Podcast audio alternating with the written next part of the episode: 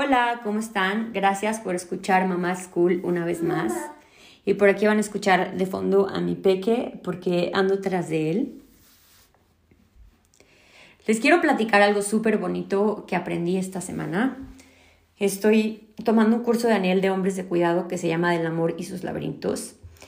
Y platicaban en, en una sesión, son ocho sesiones, donde te hacen replantearte todo lo que conoces del amor eh, no sé, plantearte tus creencias, tu reaprender el amor. Están platicando el libro de Gary Chapman que se llama Los cinco lenguajes del amor. Y yo ya lo he escuchado, según yo ya tenía súper identificado de, pues, cuál es mi, mi lenguaje del amor, cuál es el lenguaje del amor de mi esposo, etc. Pero aprendí algo súper bonito que ahorita, cuando les explique los lenguajes del amor, les voy a compartir. Y si les gusta este tema, pues vayan y compren el libro. La verdad es que está muy, muy interesante. Eh, está muy interesante ir a fondo de este tema porque creo que es muy, muy importante que, que todos conozcamos de qué manera nosotros expresamos el amor y de qué manera nuestros seres queridos lo expresan. Y bueno, el primer lenguaje del amor son palabras, es expresar con cariño, verbalizar eh, tu, tu afecto expresar el ánimo, apoyo, felicitación, amor, decir te amo, te quiero, todo con palabras.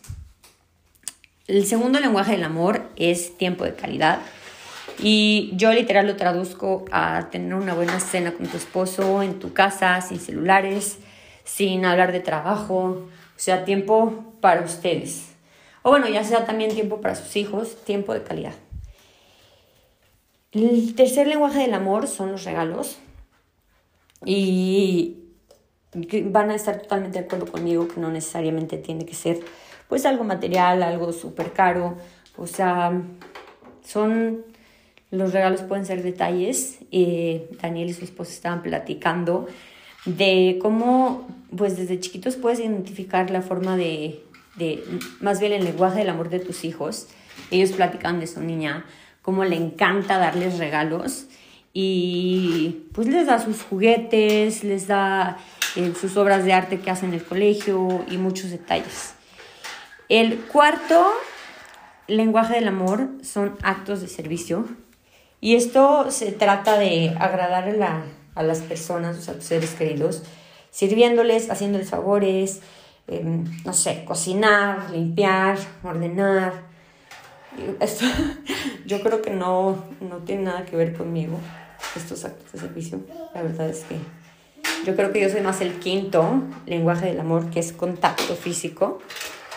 Y pues creo que esto es una de las formas más sencillas y directas, es abrazar, besar, acariciar, tocarse, también incluido el sexo. Y, y pues bueno, yo ya tenía, según yo, súper identificado eh, mi, mi, lenguaje del amor y el lenguaje de mi esposo. Pero lo nuevo que aprendí y que me encantó y que se los quiero compartir es que le podemos hacer la pregunta a nuestro esposo, a nuestra esposa, esposa, a nuestro ser amado, de qué acciones en específico puedo hacer para que tú te sientas amado. Siento que a veces nos desgastamos, estamos haciendo pues muchos detalles, em, estamos expresando el amor como nosotros lo conocemos y probablemente no te estés dando cuenta que tu pareja no se esté sintiendo apreciado, no se esté sintiendo amado, porque ellos no conocen así el amor. Entonces hay que identificar muy bien cómo se siente amado la otra persona, literalmente preguntárselo, sentarse, yo tengo esta plática ya pendiente con mi esposo para una date, sentarse a platicarlo con una copita de vino, con un cafecito y preguntarles directamente cuáles son las acciones que yo puedo hacer para que tú te sientas amado. Y así vamos a estar dejando de gastar nuestras energías expresando amor que probablemente las otras personas no entiendan.